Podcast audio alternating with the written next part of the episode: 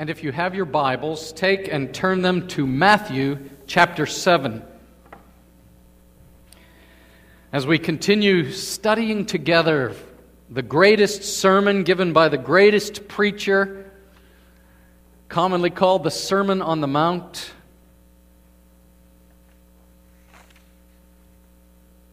verses 7 through 11 of Matthew 7, Jesus says, Ask and it will be given to you. Seek, and you will find.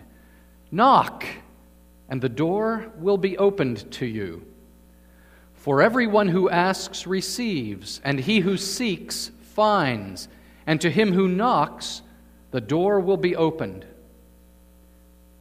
Which of you, if his son asks for bread, will give him a stone? Or if he asks for a fish, will give him a snake? If you then, though you are evil, know how to give good gifts to your children, how much more will your Father in heaven give good gifts to those who ask him? So far, the reading of God's Word.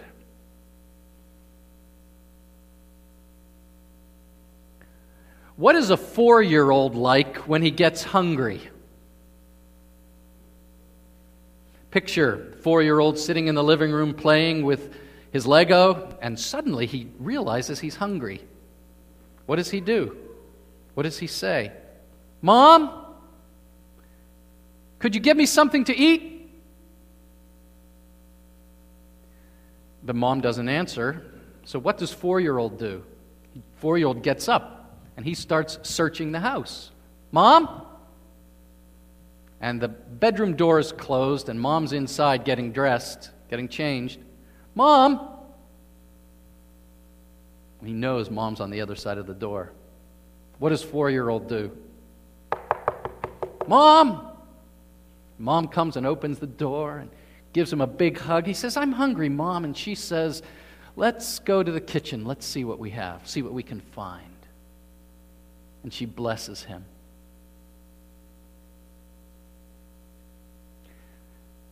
Jesus tells us that that's a picture of the Christian life.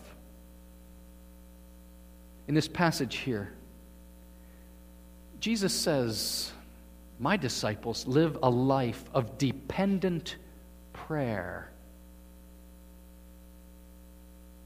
a life of seeking and asking and knocking, coming to the Heavenly Father. Now, you know that this is not the first time in the Sermon on the Mount when Jesus has talked about prayer. In fact, he started off warning us do not be like the hypocrites.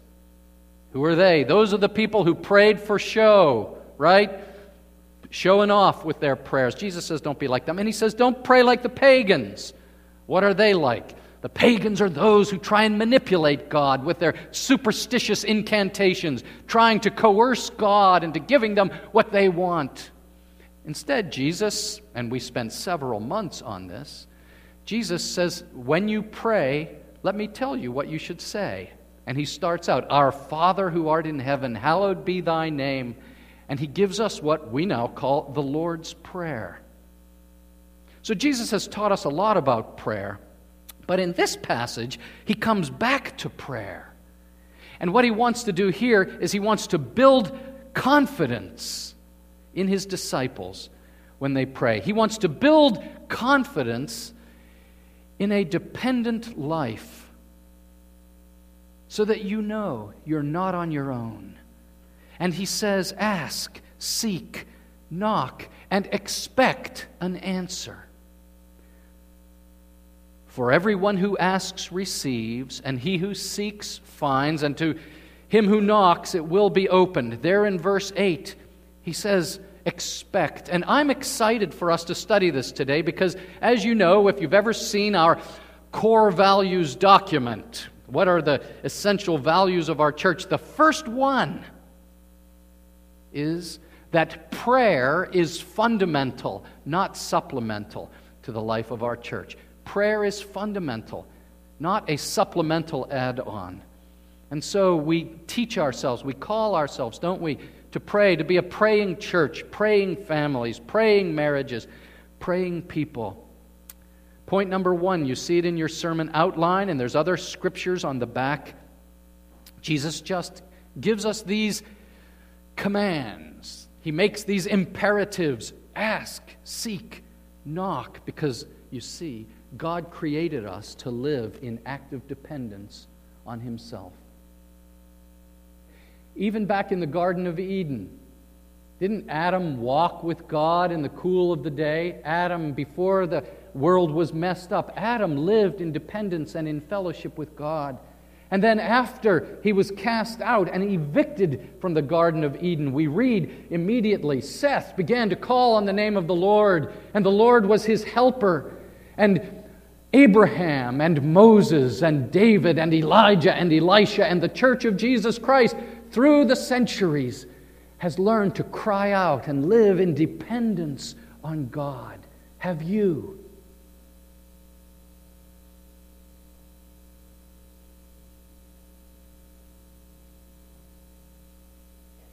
We take very seriously passages of the Bible like Philippians 4, verse 6. You've heard it dozens of times here, haven't you? Do not be anxious about anything, but in everything by prayer and petition with thanksgiving. Present your requests to God. We need to learn this again and again. You don't just learn it once, you learn it and you relearn it again and again. We take very seriously verses like Hebrews 4:16 where the writer is talking about the, the privilege that the Christian has to boldly go into the throne room of Almighty God. And what does it say? It says, Let us then approach the throne of grace with confidence so that we may receive mercy and find grace to help us in our time of need. To be like four year old looking for mom or dad. Independence upon them. Believing. That four year old has faith. What does that four year old believe? My dad's going to give me something to eat. My mom's going to help me out here. But if you're honest and if I'm honest, there's a problem. And the problem with living in a life of dependence on God is that many times, well, I depend on other things or other people. And if you're a good American, you've been taught if you've got a problem, solve it yourself. Let's go. Let's get in gear here. Uh, you, you have to learn life skills and be competent. And of course, life skills are very important, and personal competence is a, is a good thing to have. But if that's all you trust in, you're trusting in yourself. When you get sick, what does the good American do when he gets sick? You call the doctor. Doctors are good. I love doctors. But if that's all there is, then the best you can do is the doctor. If you need some chemicals adjusted in your body because it's not working right, you go to the pharmacist. The pharmacist gives you some pills. Well, that's good. That pills are helpful in many ways, but if that's all you have, you never go to God. One of the blights on American culture is that we don't need God because we are personally competent. We have good doctors, and the most respected person in every community, magazine after magazine tells us, is the pharmacist.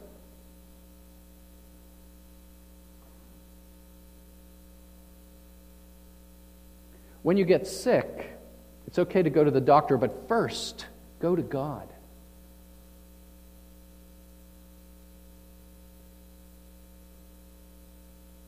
when you need more clients in the office.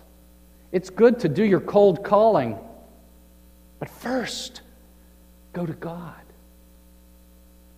And when your children are out of control, it's a good thing to run and get Paul Tripp's book, Shepherding a Child's Heart, and read it, read it, read it. But, but first, first, go to God. Jesus says in John 16 24, one of the many places where he disciples us in praying, he says uh, uh, to us, Until now, you have not asked for anything in my name.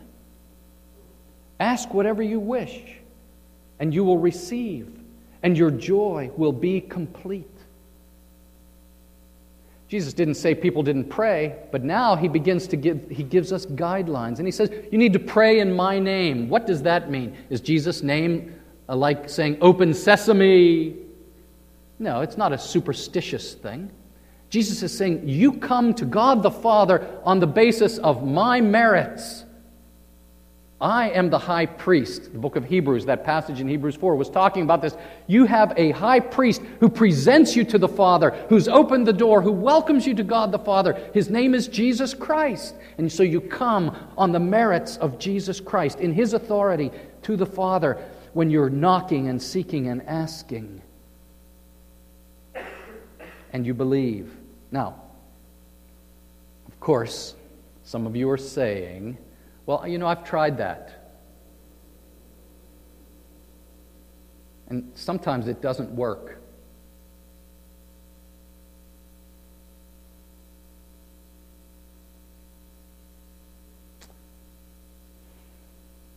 And here, I think we have to take a passage like this with the wonderful promise, and we have to, we just have to say, if you read the Bible, you do understand that God has not given you a blank check to fill in.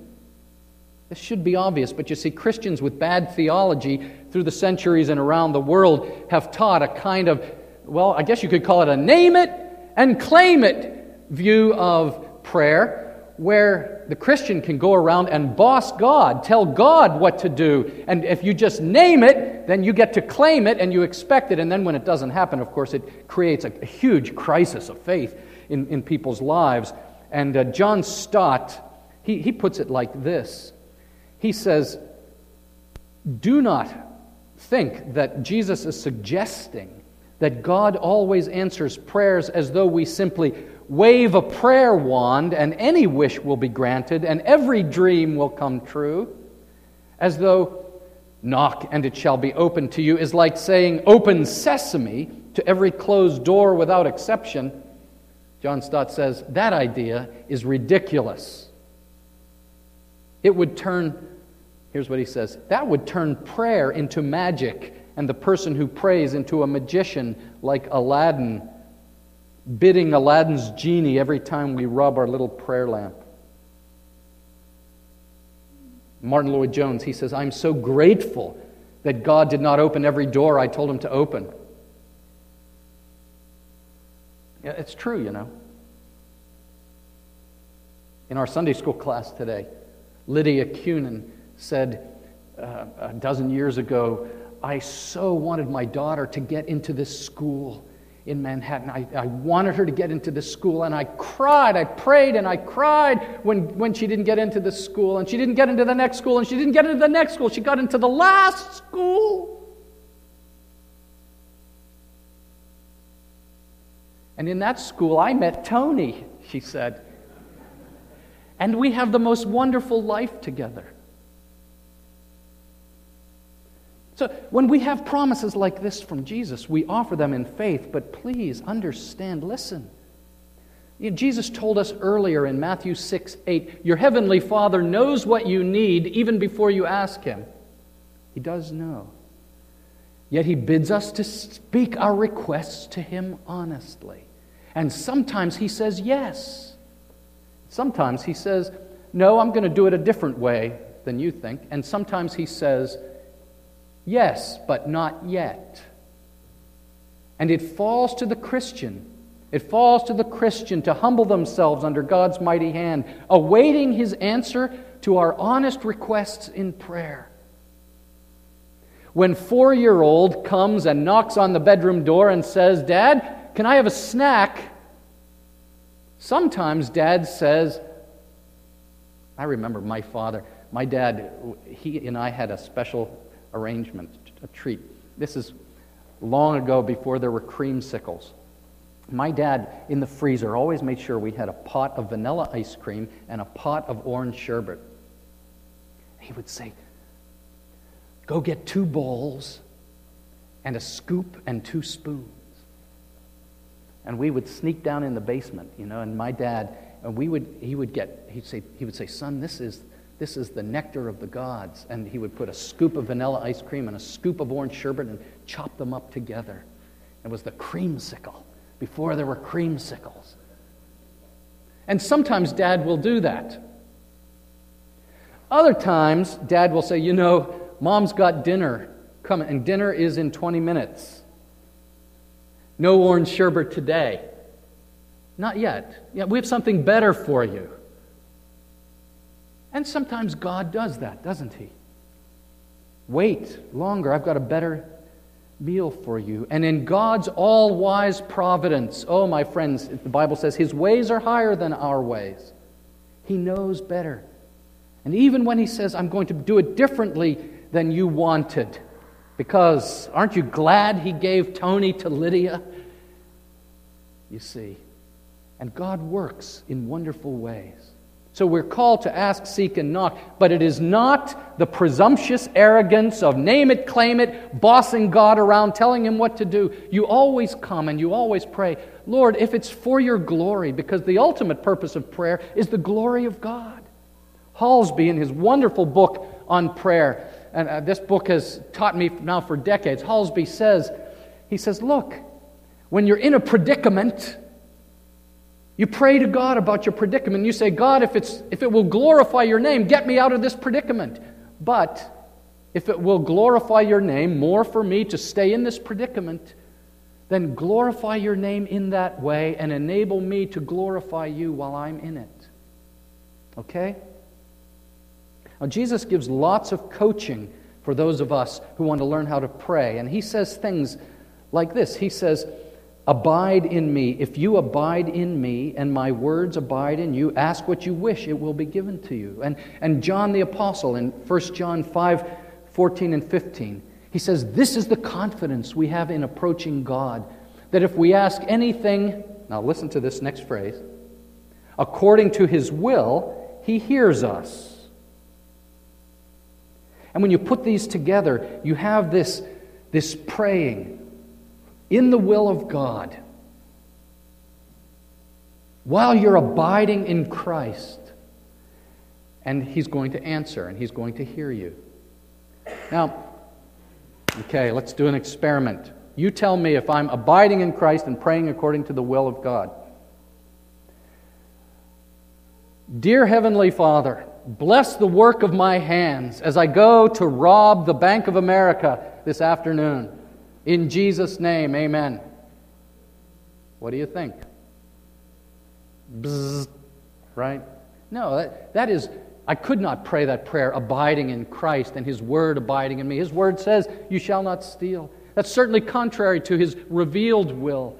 And when we pray according to His will, we are also asking, Thy will be done. And we are submitting to what is called the decretive will of God, God's, God's will that He decrees that He's going to bring to pass. We are the humble ones, not the presumptuous ones, when we pray like this. Nonetheless, all those things being said, now I tell you, when you pray, you, you expect to receive. And I want you to expect. I want us to be a people, when you get to your home fellowship group on Thursday night, on Tuesday night, your youth group on Friday night, that when your, your leader says, Does anybody have anything to share about what God's doing in your life? That you are quick to say, You know, here's something I was praying about, and here's what's come to pass. Let me give you a few illustrations. I pray about the church all the time. Elias and Chundi and I have been praying together on Wednesday nights that God would bring more people into the life of our church, more families into the life of our church, so that we can share our joy in, of the Lord with them. And that God would add to our numbers because we've got empty seats where people can come and they can hear the gospel of Jesus Christ, and we want more people to do that. And since we started praying that, there's been about a 10% increase in our Sunday attendance. Now, is that a coincidence? Or is that a gracious answer to prayer? We have a number of single people in the life of our church, and, and some of them want to be married. and we pray for them. And we're still praying for some of those who want to be married. But since we've been doing this this year, just this year, four couples are engaged in the life of our church. Some married, and some have beautiful weddings on the horizon. Is that a coincidence? Or is that an answer to prayer? What do you think? We prayed for a youth director, didn't we? Over a year. We prayed not just for a warm body to fill a staff position, we prayed, God, give us someone with experience. Lo and behold, in God's timing, He brings us Tay Cho and wisdom, and Tay has 10 years' experience in youth ministry and has a heart for young people. Just a coincidence? Or a gracious answer to prayer? And I mention these because when Elias and I pray together, we say things like, and Lord, we know it's foolish to pray and not believe, so we're believing you're going to answer this because we confess our tendency is we could have little faith or we could be weak in faith, and we don't want this as we're praying. We trust you, Lord, to answer these prayers. In Jesus' name, amen. And so, two of your elders, we, we, we're not mighty prayer warriors. We come halting and faltering, but we come in faith. And you do the same. Because Ephesians 3:20 says, I love this verse. Now to him who is able to do immeasurably more than all we ask or imagine, according to his power that is at work within us, to him be glory. And by the way, there's the end result. The end result is not my satisfaction in getting what I want. To him be glory it's all about the glory of God. In the church, glory in the church and in Christ Jesus through all generations, forever and ever. Do you believe when you pray? You need to believe God's going to answer. And that leads to the second point. You see it in your outline that your heavenly Father, according to Jesus, is better than your earthly Father. So, one more time, Jesus reinforces when you address God, what should you call him? Father. And I have a word especially for the teenagers of the church.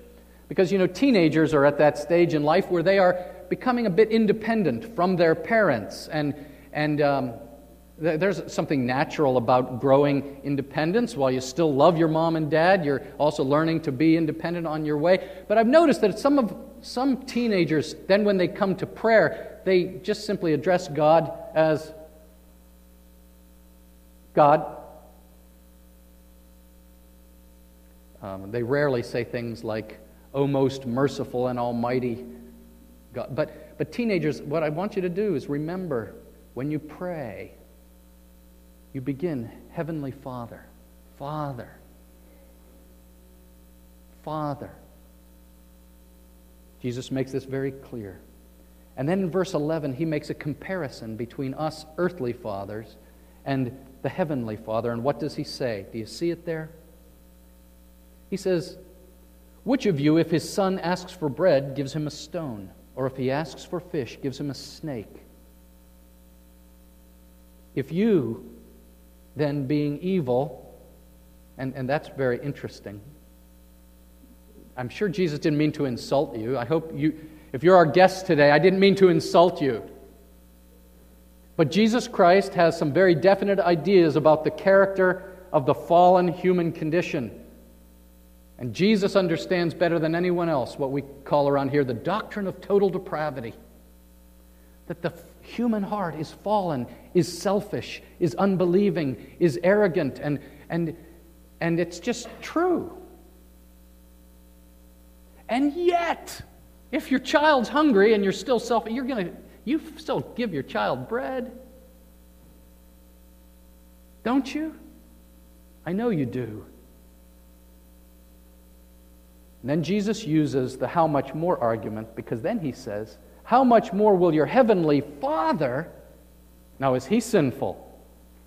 Is God sinful? No. He says, How much more will the all good God give good gifts to his children.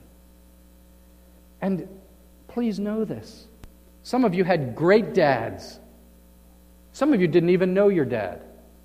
Some of you did know your dad, and he wasn't a very good dad. I don't know. And some of you are dads. I hope you are good dads.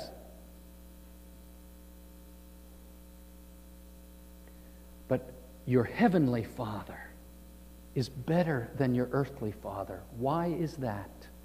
Because this passage is not so much about prayer as this passage is about God. And what do we learn about God in this passage? We learn something so crucial to your personal doctrine of God, what you believe about God, and it's this that He is good.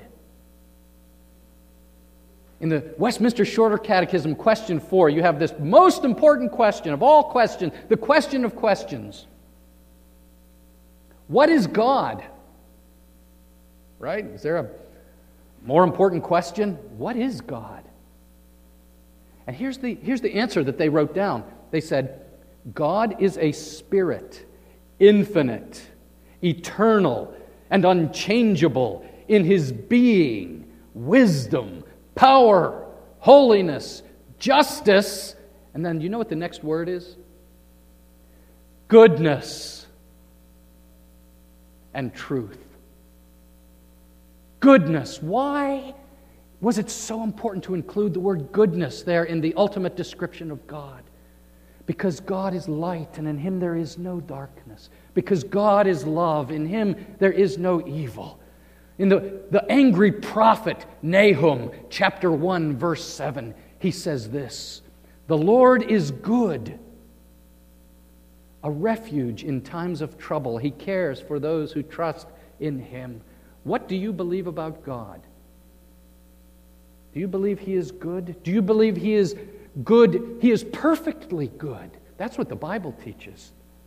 You know, some crazy modern theologians, they teach things like, well, God is still evolving, God is still developing. This is nonsense. One of the great writers, A.W. Pink, if you've ever read him, you know he's, he's very careful in how he writes. And he says in his comments on this attribute of God in God, there is an infinite ocean of good. I like that. That is God. Psalm 119, verse 68. You are, David just shouts out, You are good, and what you do is good. Even his punishment of evil. Did you know this? Even God's punishment of sin is a reflection of his goodness. Think about this for a moment. Think how important this is. Suppose God looked at evil. He looked at sin. He looked at the bully beating up the little kid. He looked at the man robbing the widows. And he said, eh.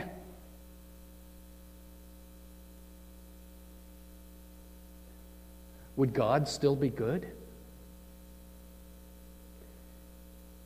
Even the execution on his, of his wrath on sin is a function of his goodness. And his goodness is shown to us how in the, the best in the giving of gifts and in the best gift that he ever gave so that the apostle paul as he's reflecting on the coming of jesus christ into the world and, and, and there's that passage where it says of jesus christ though he was rich Yet he became poor for our sakes, so that we, through his poverty, might become rich. And then he explodes by saying, Thanks be to God for his indescribable gift. the goodness of God issues forth in the indescribable gift of sending Jesus Christ into the world to be the Savior of men and women. So now I ask you is God good to you? Has God been good to you? What if you're broke? What if you have cancer? Is God good to you? Now you're at a crisis, and you must remember Romans 5 8. God demonstrates his love for us in this. While we were yet sinners, Christ died for us. How do you know that God loves you, that God is for you, that God is good to you? He sent Jesus for you. And you say, Thanks be to God for his indescribable gift. And that's what you say again and again and again. He gives good gifts. That's why David cries out, Psalm 107, verse 8. We heard it this morning. Oh, that men would praise the Lord for his goodness and for his wonderful works to the children of men. And you learn to celebrate his good gifts. Uh, Nina, my wife, led a group of women reading through Ann Voskamp's book, A Thousand Gifts. Wonderful book, and I've read it as well. And in the book, Ann Voskamp has lived through terrible personal tragedy. And she becomes bitter and apathetic at best toward God. Her father became an atheist, and yet she married a Christian man and she had Christian friends. And one day a Christian friend said to her, Perhaps, perhaps you should start paying attention to what gifts God is giving you. And she says, I grabbed a scrap of paper and I started writing them down. His gifts. And she started a list. And she kept the list of all the gifts God had given her so that she would learn to live a life of what she calls, get this, radical gratitude. And to all of us whiners and complainers, we need to read Ann Voskamp and we need to say, oh, maybe there's a better way than grumbling and complaining. It might be that the life of radical gratitude, where she says, you catch God in the moment, answering your prayers, alert and awake to what He's done and the blessings that you, you never even asked for, and He gave them to you blessings in creation, blessings in salvation. And the Bible teaches. You know, the non Christian gets all the blessings in creation as well. Non Christians have healthy children. Non Christians get A's on tests in school. Sometimes Christians get B's and C's and D's, you know, but non Christians, their crops grow. But the difference is that the Christian thanks God for them. Do you? These are creation gifts. And if you need more clients to sell to, by all means pray for them. And when God gives them to you, thank Him for them. And if your child is sick, we'll pray for them. And as God brings healing to them, well, then thank Him for that. But you know what? I don't think this is just about getting good grades in school or getting uh, a bigger commission check. Because you see, in Luke chapter 11, this is so important, so important. In Luke chapter 11, Jesus is using this same teaching at maybe on a different Sunday, okay? He's at a different, he's at a different synagogue, I don't know, but he says this. This is really interesting. Jesus says, If you then, though you are evil, know how to give good gifts to your children, how much more will your Father in heaven give? I'll stop you right there. Sounds like the same words he's saying in the Sermon on the Mount, isn't it? But now he says, How much more will your Father in heaven give the Holy Spirit to those who ask him? And what Jesus is teaching here is that ultimately the greatest gifts that we ask for from God is the Holy Spirit. And this encapsulates it all, for it is the Spirit that applies the salvation that Jesus has accomplished, that the Father has planned, and He applies it to you and your life. And so, the most important thing to pray for is the Holy Spirit. And I need to do that every morning when I get up. Why do I need to do that? Lord, fill me again with your Holy Spirit. Do you know why I have to pray that? Because I leak. Leak. And I got to come back again and again. And J.I. Packer says, and keep in step with the Spirit. You don't get filled with the Holy Spirit once. You come back day after day after day. Fill me fresh, O Lord. Maybe you've been unmoved by this message. Maybe you would say, you know what, I just feel like there's a wall. There's a door between me and God? Well, I could tell you to knock, but I tell you something better. We're not the only people who knock. We are told in Revelation 3, verse 20, that Jesus Christ, as he addresses Christians, and by the way, there, he's addressing Christians. And what does he say? You remember? He says, Behold, I stand at the door and knock. And if anyone hears my voice and opens the door, I will come in and eat with him and he with me. And maybe that's where you are today. You need to open the door to Jesus Christ. You've kept the door closed. You're standing there holding the door closed. Today, hear, hear his knock. Let him come in. Touch your life. Have you been hard? Have you been cold? I can't change that, but he will. He will come in. And for those of you, you just have burdens on your heart. Shall we ask and seek and knock together? trusting that God is good. Let's ask right now. Let's seek right now. Let's knock right now. Let's pray. How we thank you for your wonderful teaching to us, dear Jesus. You know our needs before we ask them, and yet you now command us to bring our burdens. And right now, Lord, in the quietness of our own hearts, each one of us, uh, we have the liberty to tell you our request. So, whatever it is right now, you're abiding in Christ, I trust, and you want to pray according to his will. Would you bring your request to him right now and just say, Father, here it is. Now you tell him.